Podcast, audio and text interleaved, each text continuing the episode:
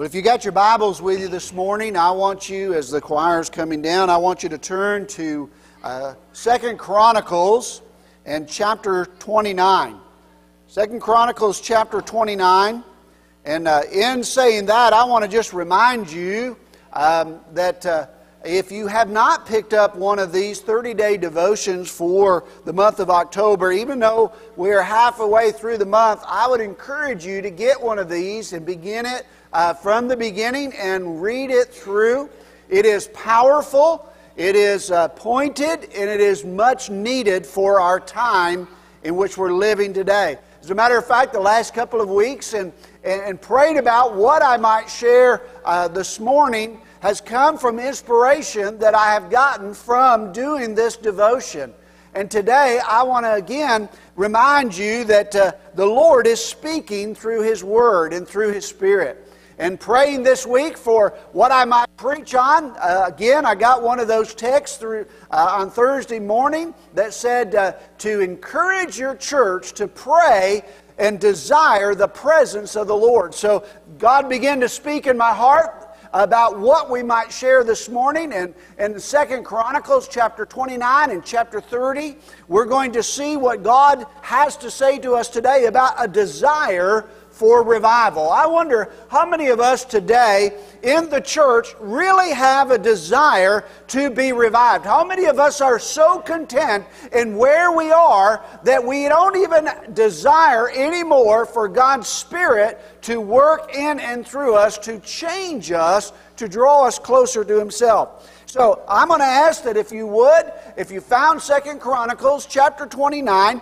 I want to read the first eight verses to set it up this morning, and then we'll pick out sections throughout these next uh, uh, couple of chapters for uh, times in which I'll make certain points to. So let's stand together as we honor the reading of the Word of the Lord.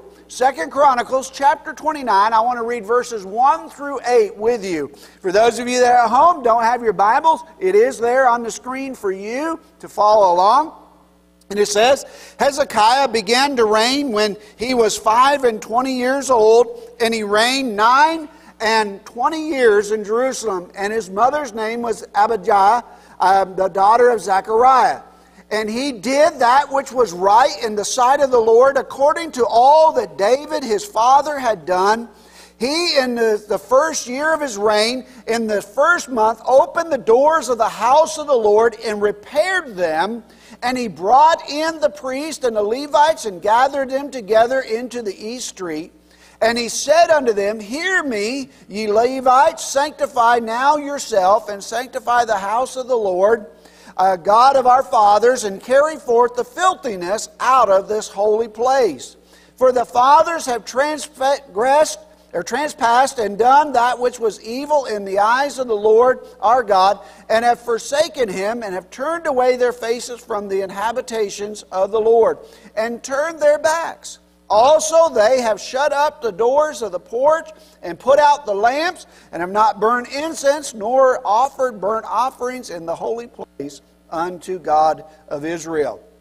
Wherefore, the wrath of the Lord was upon Judah and Jerusalem, and he has delivered them to trouble, to astonishment, and, his, and to hissing, as you see with your eyes. Father, we ask that as we hear and now have read the reading of the word of the Lord in Hezekiah's day, we see that, Father, that there was a, a, a, wickedness that had come across the land, and even the church house had closed their doors. Oh, how that that kind of reminds us of what we have been seeing and going through in 2020. Lord, we pray that, Father, as we look to your word today, we pray that the Holy Spirit of God would fall upon this as we have prayed already this morning, asking for a freshness of your spirit, a filling of your spirit, a convicting of your spirit, and Lord, a new desire for a reviving of heart and soul and mind. Lord, we need to, uh, as it was said in Sunday school, not just talk about it, but we need to begin to do it. Lord, would you begin a work in us today, and may we begin to take steps forward for you. Lord, I ask that you would take the, the hearing of the Word of God now, and by your Spirit, Father, convict our hearts, we pray. Lord, lead, guide, and direct. Move me out of the way. Hide me behind the cross. Let your Word speak true to us today, we pray. In Jesus' name, amen. Right, you may be seated. In Second Chronicles chapter 29 and 30, we see a man by the name of Hezekiah. Now, I, I got to start off by just saying that uh, this week uh, um, I had to call Tony Eldrith on Saturday morning, about mid morning, and ask him to fill in Sunday school because Miss Glenda had to be out because Richard ended up in the hospital and she had to be home with her dad. And so I asked Tony to teach Sunday school for me, not knowing what he would teach, then going in and sitting in there and listening to what he said. I said to him at the end, The Lord has spoken to you because you have set the stage for what I wanted. He talked about the days of Noah and the need for repentance and the wickedness that was in the land and how God's heart was grieved. He set the stage, God did, for the message this morning. We have to have a desire of revival. Let me ask you the question Would you believe that our homes need revival? Our churches need revival. Would you agree with me that the nation and the world needs revival? But let me tell you that no military power can bring revival. No encounter uh, or economic upturn will bring revival. No election will bring revival revival is the sovereign work of a, a almighty God who pours out himself upon his people through his spirit when we the people have prepared ourselves for his coming. Now, Second Chronicles chapter 29 through 30 is a story of a young king. And, and in studying this, I, I, I got great hope in the fact that when we looked at Hezekiah, he was a 25 year old young man. And I wonder today how many of our millennials, how many of our young people are, are really, really ready to be on fire for the Lord? I believe there might be more than what we imagine. There might be more Hezekiahs out there, young people that are saying, it's time that we step up and tell the world that we must change the direction in which this world is going going. I found great hope in looking at this young man and what he did. Hezekiah, the king, stood in the gap of a faithlessness and disobedience for the people of God at a critical moment in the history of Israel. King Hezekiah was a man who believed God, and on that behalf, he believed God for his people, whose faith and radical all in obedience preserved his nation from disaster. Folks, let me just say to you that we, the church, need to be the, the ones that are recognize that we have a position to play to stand in need of, of being there so that we can save our nation from disaster. I believe the church has found herself in the same place looking for someone who is willing to stand in the gap for her. Many Christians are discouraged today and have lost all hope of revival. Many don't even believe that revival is possible anymore. They think the world has gotten so bad that the things have gotten so bad that God has just shut up the doors, He's closed the place up, and He's walked off and went on vacation. But I want to tell you that not only is revival possible, revival is inevitable when God's people will get right with God. Listen, my friends, I tell you the truth. We need to recognize that revival can happen. So let me ask the question then why is there no revival? Listen carefully, because I believe that these statements are true. Not because of the liberalism that has reached into our church, not because of the disunity among God's people today, or not even because we've become worldly and compromised the very stand on the Word of God. Even if we get all of these matters changed, even if we get all of these things right, it still would not be revival. Did you hear what I said? even if we got rid of the compromise, even if we stood strong on the word, even if uh, we got together, that is not what revival is. Listen, even if we get all these things together, that's not what revival is. There ain't the, that's not the reason for no revival. They are the results of no revival. That's the outcome of God not doing and showing up because of his people. In, in Isaiah chapter 64 and verse 1, Isaiah gives us a perfect illustration of what revival is. Oh, that you, Almighty God, would rend the heavens and that you would come down, that the mountains might shake at your presence. Listen, my friends, the Bible tells us that, that revival is when God fills the place. When God comes down out of heaven and by His Spirit, He comes and shows His presence among God's people. Revival is meeting with Almighty God. You see, most of us are seeking God to do something for our church, for our family, for our nation. Our prayers are all about God, will you do? God, will you do this? God, will you do that? God, will you make a difference? And listen, we should be saying not, God, what will you do for our family, our church, or our nation? But we should be seeking God's hand, not, uh, or not seeking His hand, but seeking His face. Our hearts need to yearn for God. I wonder how many of us have a desire that God would meet you here this morning. How many of you got out of bed this morning thinking, I'm going to the house of the Lord because there I will meet with God? We need a desire to meet with God.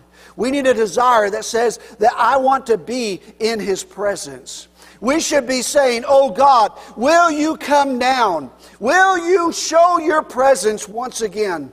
You see, I believe that God loves to come down. He loves to come down out of heaven. He loves to dwell among His people. He came down when the Lord Jesus stepped out of heaven to save us. He came down at Pentecost. The Holy Spirit came down and baptized the infant church with wonderful power and wonderful blessings. And Jesus is coming down again at His second coming. And uh, uh, if you study the record of the church in the modern history, you will find from time to time and from place to place, God has come down and visited his people, and revival has filled the land. And God's presence has made a difference. I want God to come down upon the church. How about you? Can I get an amen? Uh, I believe that God wants to come down. Many don't believe that it's possible, but I believe that it's possible. Every Tuesday morning, I meet with a group of people that come to this very altar, and we pray that God will send a Holy Spirit revival upon our land. And He'll begin in our churches, that He'll begin in Ashe County, that He'll begin in your life and in my life. And we've been doing it for several years. And you say, well, preacher, uh, you've been doing it for several years, but we haven't seen it. Listen, I know that we haven't seen that yet, but I believe that God is coming. I believe that He is coming to do one of two things either to send a great awakening or to send a great judgment upon us as a nation. And I'm praying for the first more than the other. Uh, I, I don't get the idea that America has to change before we can have revival. You, my friend, can have revival. We can have revival in the church. You can have revival in your family. You can be a, a personal revival. You can have revival whenever and wherever. You can be a one person revival if you are willing to stand in the gap and to call God down from heaven into your presence. So I want to look at four things very quickly this morning uh, from this text that I believe that talks about our desire and need for a desire for revival. Revival happens when God's people clean up their lives. If you go to Second Chronicles chapter 29, I want to read again what was taking place. Now, I want you to understand that before King Hezekiah, Ahaz was king over Israel, and he did not walk with God. He was wicked, and he had done wicked things, and he had shut the church down. He had closed the doors of the temple, sacrifice had stopped uh, and, and, and in the house of God, but sacrifices took place for other gods. Ahaz was a wicked and perverse king. And Hezekiah comes, and the very first thing that he does as he becomes king is he goes and opens the church house. Look at verses 3 through 5. He, in the first year of his reign, in the first month, opened the doors of the house of the Lord and repaired them. And he brought in the priests and the Levites and gathered them together into the east street and he said unto them, Hear me, ye Levites, sanctify now yourselves, and then sanctify the house of God, and, and, and carry forth all of the filthiness out of this holy place. In other words, he said it was time for them to get rid of the sin that had corrupted them as a nation. In the first month and in the first year, King Hezekiah decided that they needed the church. It's so important that we have leaders that recognize the importance of the church. That we recognize that the church is as essential as the hospital down the street. Listen, my friends, we need to understand that we should be the first line of defense for our world. And, and, Hezekiah reopened the doors of the temple, and the Lord and, he, and he repaired them. He brought in the priests and the Levites, and he said to them, Remove all the defilements from the sanctuary that had defiled it, clean it out, sanctify it, make it ready for the presence of the Lord to come back in. Listen, can I tell you, church, if we're not seeing the presence of the Lord, it's not because the building's not clean, it's because we're not clean. He says, Sanctify the house of the Lord. You and I are the house of the Lord. He says to us, Clean out that which is defiling you. Get rid of that which is keeping God at bay. And so many Christians are wondering, where is God? Why do we not see a pouring out of God? It's because we have content with our sin. We have gotten to the place where we have said, it's okay to live in my sin. I don't have to make a change. But King Hezekiah said, get rid of that which defiles. Hezekiah started his revival this very revival with himself and the priest and the house of the worship. Listen, my friends, don't think that, uh, that revival is going to start in the street. Revival is going to start in God's house, among God's people. And revival always begins in the house of the Lord. So, what is the problem that prevents revival? What is the things that, that cause revival to stay at bay? I want to kind of look at some things. First of all, we often think that the problem is somewhere out there. It's there. There's the problem. The second thing that we think is the problem is they are the problem. They are the problem. I just don't know if we understand where who they or where there is and who they are. Listen, my friends, I want you to understand that Hollywood uh, it, it, yes, it is too immoral. The media is too liberal. Professors are too cynical. Millennials are too rebellious. Sure, the world's a sinful place. But their sin isn't keeping God from pouring out His blessing upon the church. Can I get an amen or are we all sleeping? Listen, the sin of the world is not keeping God from pouring out His blessings on me and on you. Guess what is? Me and you. We're doing it. It's because of our sin. It's because of our impurities. It's because we are not doing what we need to be doing. We're not living the way that we need to be living. Listen, sin in the church is the problem. What prevents awakening in a community is a community of Christians that continue to harbor secret bitterness, anger, and infidelities. Listen, nothing drives out the presence of the Holy Spirit like unconfessed sin in the house of God. Listen, my friends, nothing keeps God at bay other than that of our own unconfessed sin.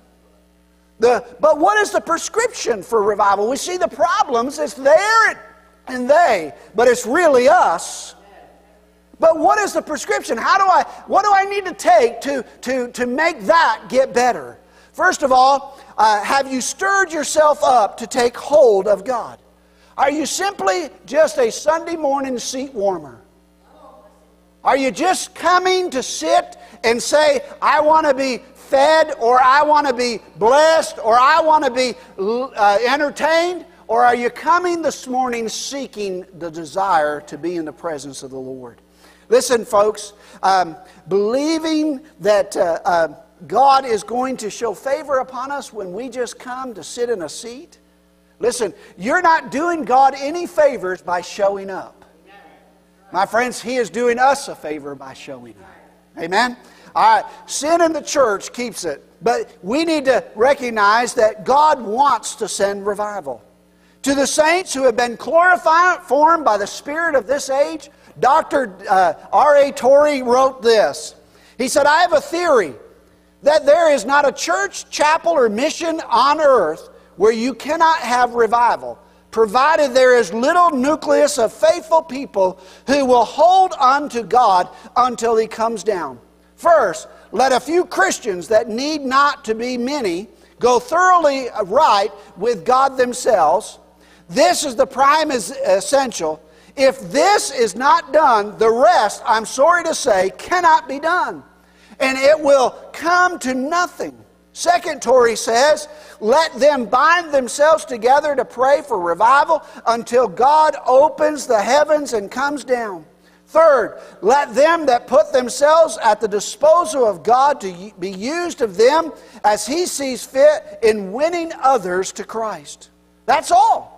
He says, this is sure to bring revival to any church or community. He said, I've given this prescription around the world. It has been taken by many churches and many communities, and in no instance has it ever failed, and can it ever fail. What we need to do, my friends, is the Bible tells us and teaches us, and Torrey has just reminded us, we need to get right with God. We need to band together as a church to come and pray together, seeking God's face together, and unified in one agreement that God, we believe you want to come. We believe you want to send revival. We want your presence. We call upon you for your presence.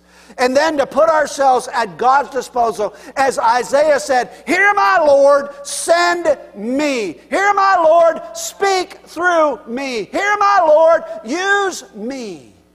Listen, my friends, revival and spiritual awakening always begins when God's people get serious about the sin that we keep hiding away, thinking God does not see. Now, the second thing that we see is found in, in 2 Chronicles chapter 29. Skip down, if you would, to verse 25 through 30. Revival happens when God's people reconnect to Scripture. Listen, my friends, can I tell you that today, um, in the pulpits of many churches, everything is being preached except for God's Word.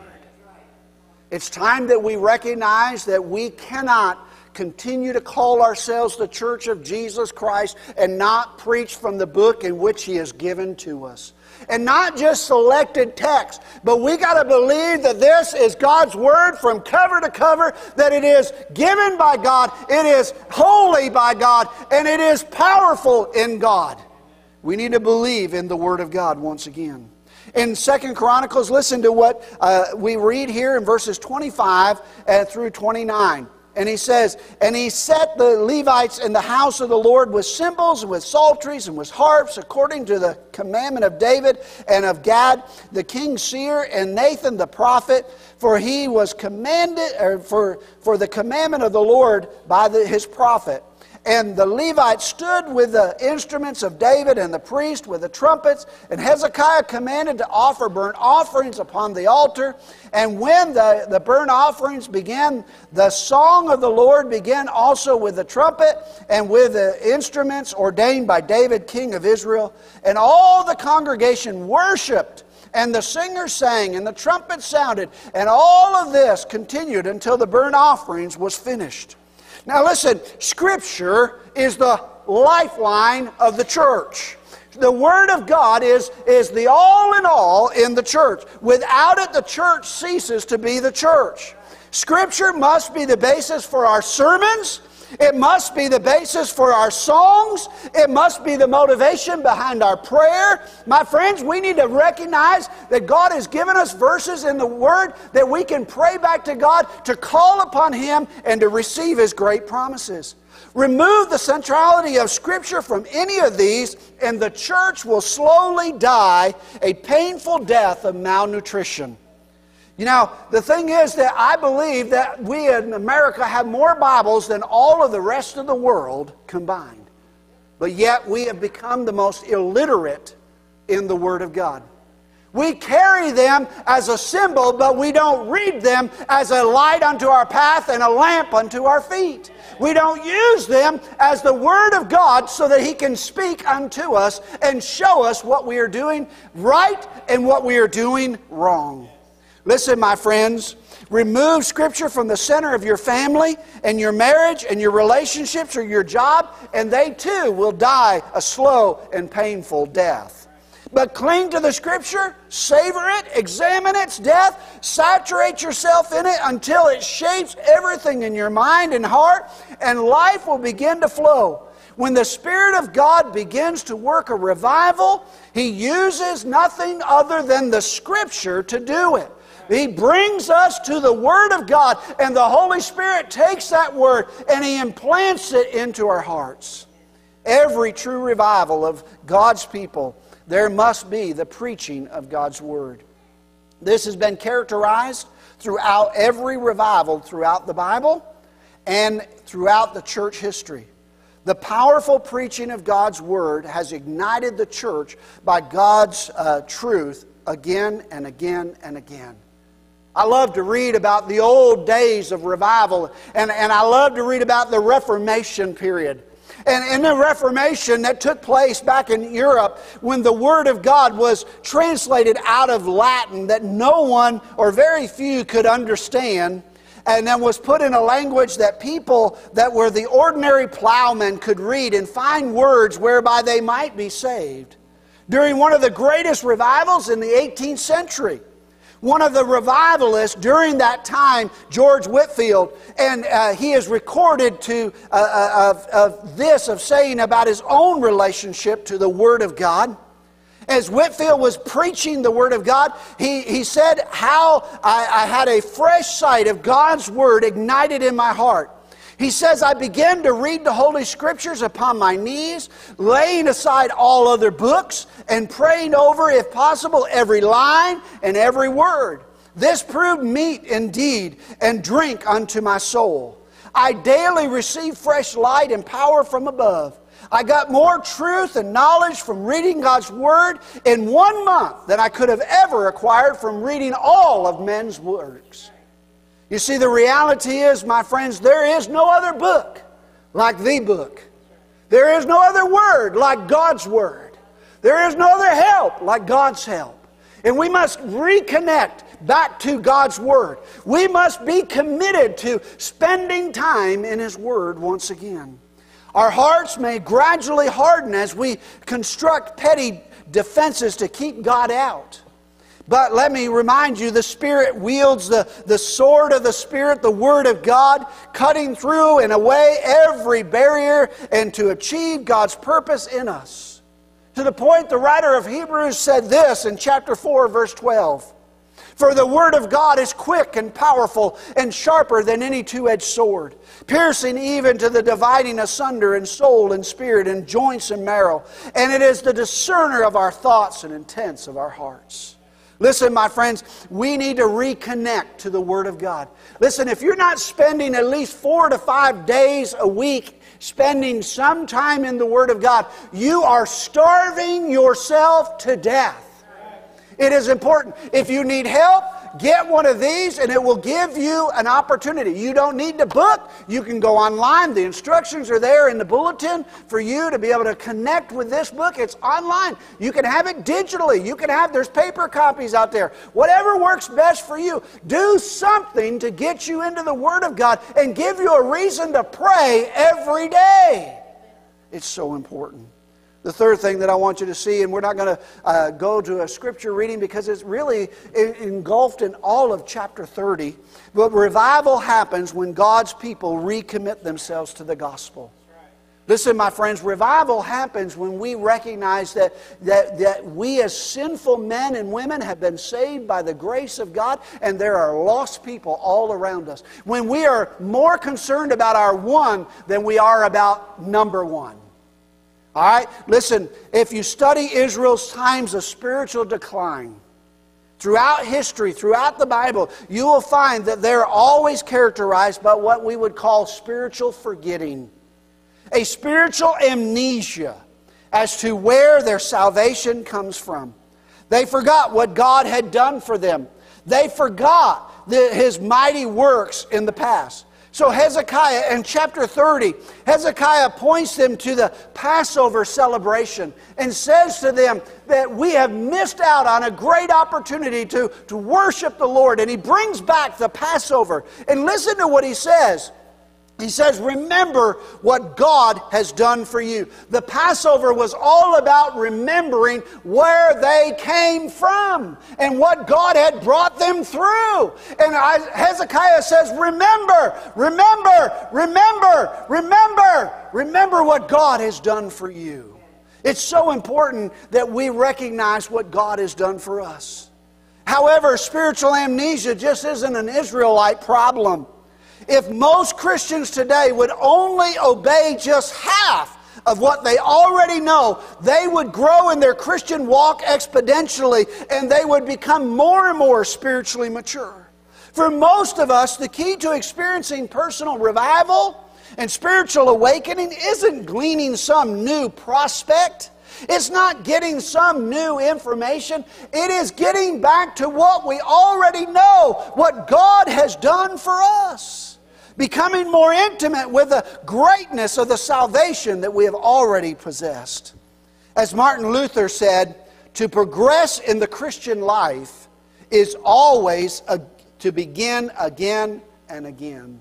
The Apostle Paul said, We preach Christ, His person, Jesus Christ. That is my message to you, my friends. It is Jesus and Jesus alone Listen, my friends, you need to hear that there is a Savior, and His name is Jesus the Christ. He is our Savior. He was crucified. He has finished the work the Father sent Him. He has done for you what we could not do for ourselves. He died on the cross, shed His blood, and He brought about a holy forgiveness for us.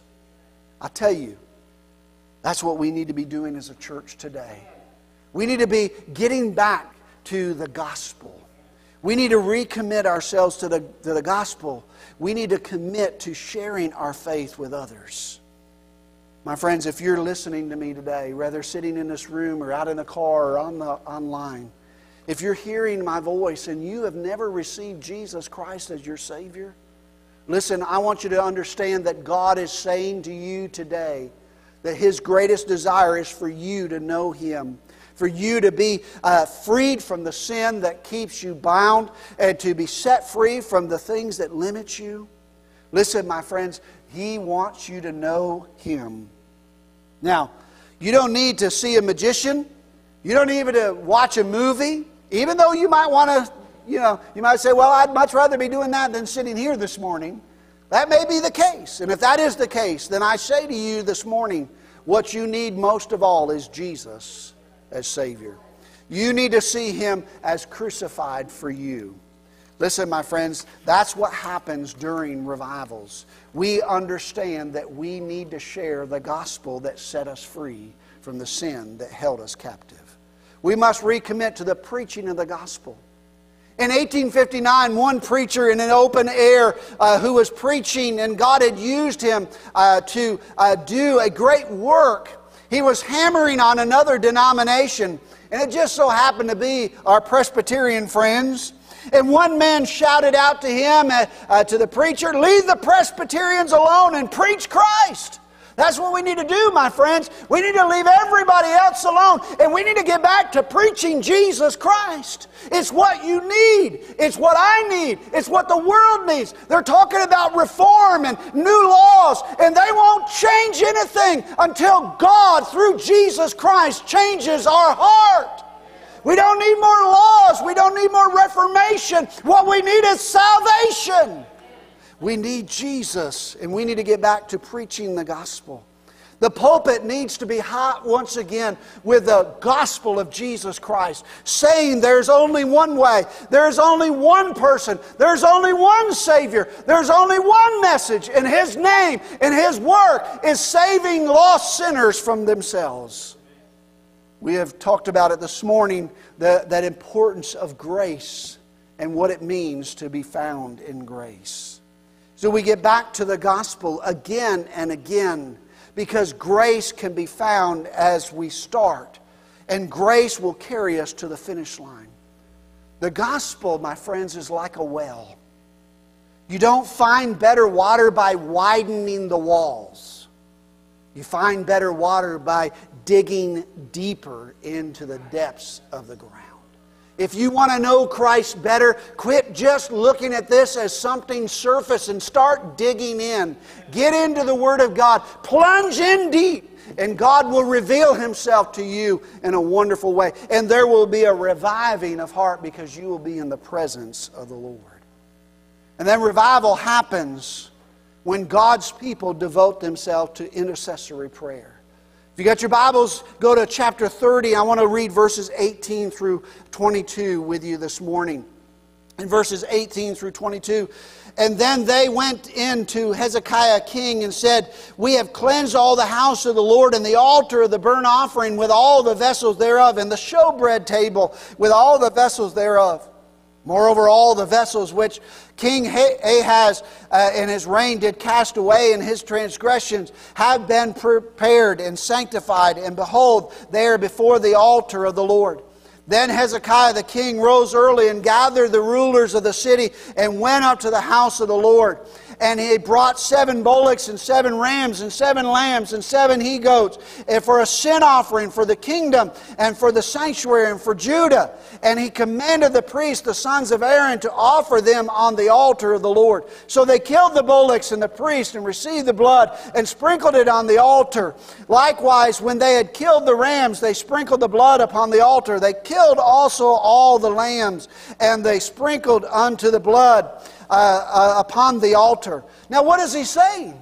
They went to the house of the Lord and they made sacrifice before the Lord. They bowed before the Lord. They lifted their voice. They obeyed. They honored Him. They made sacrifice for their sin. They confessed their sin. Hezekiah realized how feeble his attempt at reforming would be without the power of prayer behind him.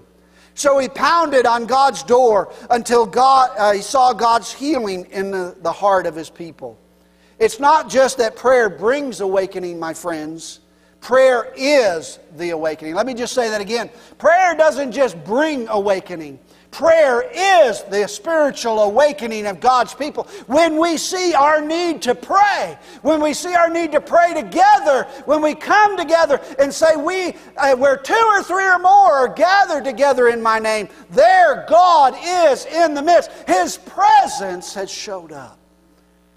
Hezekiah uh, made an attempt to, to reform his nation, but knew that he needed prayer as his power. It is a contradiction to claim that we want the power of God but do not pray. Charles Spurgeon said, Prayer pulls the rope down below, and the great bell rings above in the ears of God. And then he goes on to say, Some scarcely stir the bell, for they pray so languidly.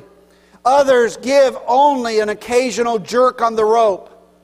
But he who communicates with heaven is the man who grasps the rope boldly and pulls continually with all of his might.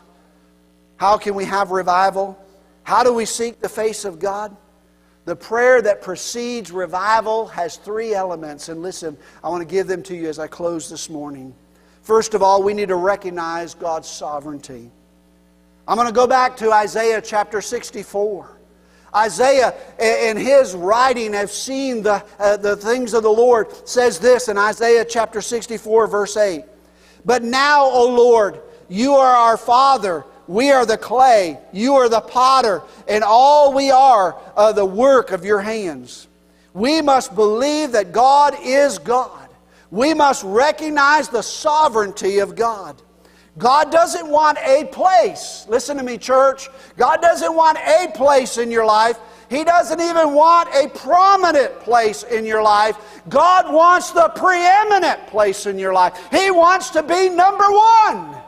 And when we place anything else before God, we have placed an idol in our lives. We need to have God as the number one thing and person in our life.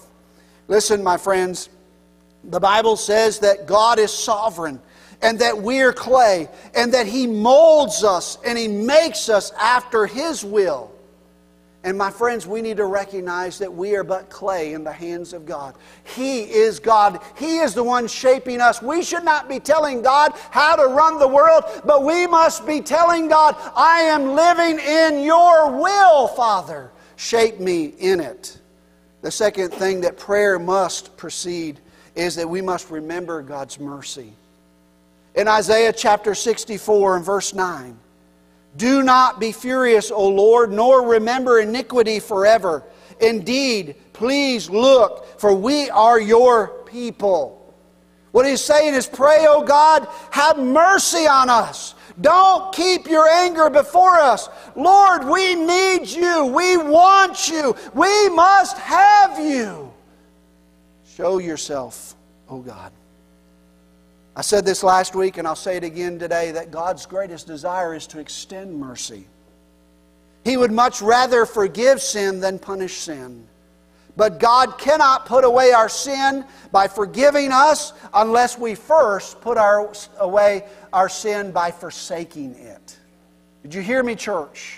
So many of us think that repentance is just saying, God, you know that I did this, so I'm sorry, and we have no intentions of ever changing it. Will you forgive me? And God says, I can't forgive you if you have no intention of changing the way you're living. God is calling us. Church, we need to recognize if we want the presence of God, the power of God, if we want to be in His presence and power, we must forsake our sin. We must turn away as we call for repentance. The problem is, so often, we're not willing to repent, we're just willing to confess. We want God's mercy, but prayer without repentance is religious smokescreen. It's simply a farce. We don't mean it. The third thing that prayer does, and the third aspect that prayer must have, if we're going to see revival, is a respect for God's glory. Isaiah had come to the conclusion, and here's his conclusion as I, as I read uh, chapter 64. Oh God, we remember the glory. We remember when you spoke to us from your sacred temple. Our fathers had told us about it. What a glorious time it was. Oh God, we want your glory again. O God, show thy face, show thy glory. Hezekiah, when he opened the doors of the Lord, he told the priests to cleanse themselves and to cleanse the house of God. And then he called the people back to the house of God and said, God used to meet us here. It's time for us to come and to claim that again. But sanctify yourself before you come. Prepare your life before you come. Make your life open to the presence of the Lord. That's what revival is. It's when God comes down from the heavens and fills the place with His presence. Don't you want to see it? I want my grandchildren to see it. I want them to experience what it is to see the power of God again. Perhaps you and I today haven't been willing to stir ourselves to seek the Lord. Perhaps we've dressed in our own rags of self righteousness and said, God, aren't you satisfied with what I can do? Perhaps you're quite satisfied with where you're living and your time and place of complacency. Listen, complacency is never where God lives. He cannot be found in the midst of our complacency. But if you and I will seek God, I'm telling you that God wants to come down that God wants to visit us, that He wants to fill this place. He's waiting. He's waiting. He's leaning over the walls of heaven. And we don't have to persuade God to send a revival. All we have to do is get our lives in such a way that we permit God to send a revival. So let me close, church, with this. And for those of you that are online watching, let me tell you that first and foremost, we must examine our own heart. We must search the depths of our heart to make sure that we are where we need to be. We must confess and repent. That doesn't just mean saying, Oh, I know I've sinned or made a mistake. That means that we're getting serious with God. We're calling sin, as He calls it. And then we're making changes in our life so that we're not continuing to do it. God isn't waiting for the world to clean up its act, He isn't waiting for a new strategy, He's not waiting for a new leader. He's waiting for those of us in the church to stand in the gap and desire revival like we've never desired it before. By courageously confessing our sins and standing on the gospel of Jesus Christ once again. Where are you this morning? Where are you in your sin? If you need Jesus as your Savior, my friends, I want to encourage you simply just call out to Him. Jesus said if we pray and acknowledge that we have sinned and fallen short of His glory, that we believe that He is the virgin birth, um, sinless Son of God who came to die on Calvary's cross, and three days later, after spending it in the grave, rose from the dead and is ascended into heaven, living there, standing up for us every day. If we believe that with all of our heart, Jesus said, If you call upon me, thou shalt be saved. But listen, my friends, that's what Jesus did for us. What we must do for Him is we must make our life available for Him. We must turn our lives to Him. He can't be our Savior if He doesn't become our Lord. No way. Savior and Lord are hand in hand. If we don't surrender our life to Him, then we cannot accept the salvation that He has given unto us. So, my friends, if you've never done that, simply pray, Lord Jesus, forgive me. Cleanse me of my sins. Come into my heart. Be my Savior. And if you will show me how, I will live for you all the days of my life. Salvation is that simple. But yet, walking in Christ is a lifelong experience. We must first start at the foot of the cross, and then begin to live and walk towards the gates of heaven. Do you want revival? I do. Do you believe that God wants to send revival? I do. Do you believe that God can send revival? I do. I believe that He's done it in the past, and I believe that He wants to do it in the future. I think that He can do it in the present. But we must do our part. The altar is open this morning. With a time of silence, I'm going to ask everyone to stand for your feet. And for those of you online, I want to pray, and then we're going to sign off. But I thank you for, for worshiping with us. If you need to speak to us, our contact information is there on the screen. Please call us. Josh or I will be glad to get back to you, and uh, we will help you in any way that we can. Father, we praise you and thank you for the power of the presence of God. We pray that, Heavenly Father, that those that are online and those that are here will pray, O Lord, send a Holy Ghost revival upon us, O Lord. Begin to cleanse our house, O Lord. Begin to cleanse the temple of the Lord, that where we live. Lord, would you get rid of that which defiles me? And Lord, would you remove those things that keep you from having the preeminence in my life? Lord, I love you and I thank you that you love us.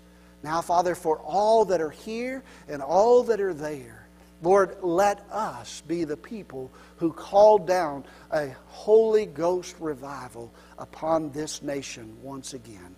In Jesus' name we pray.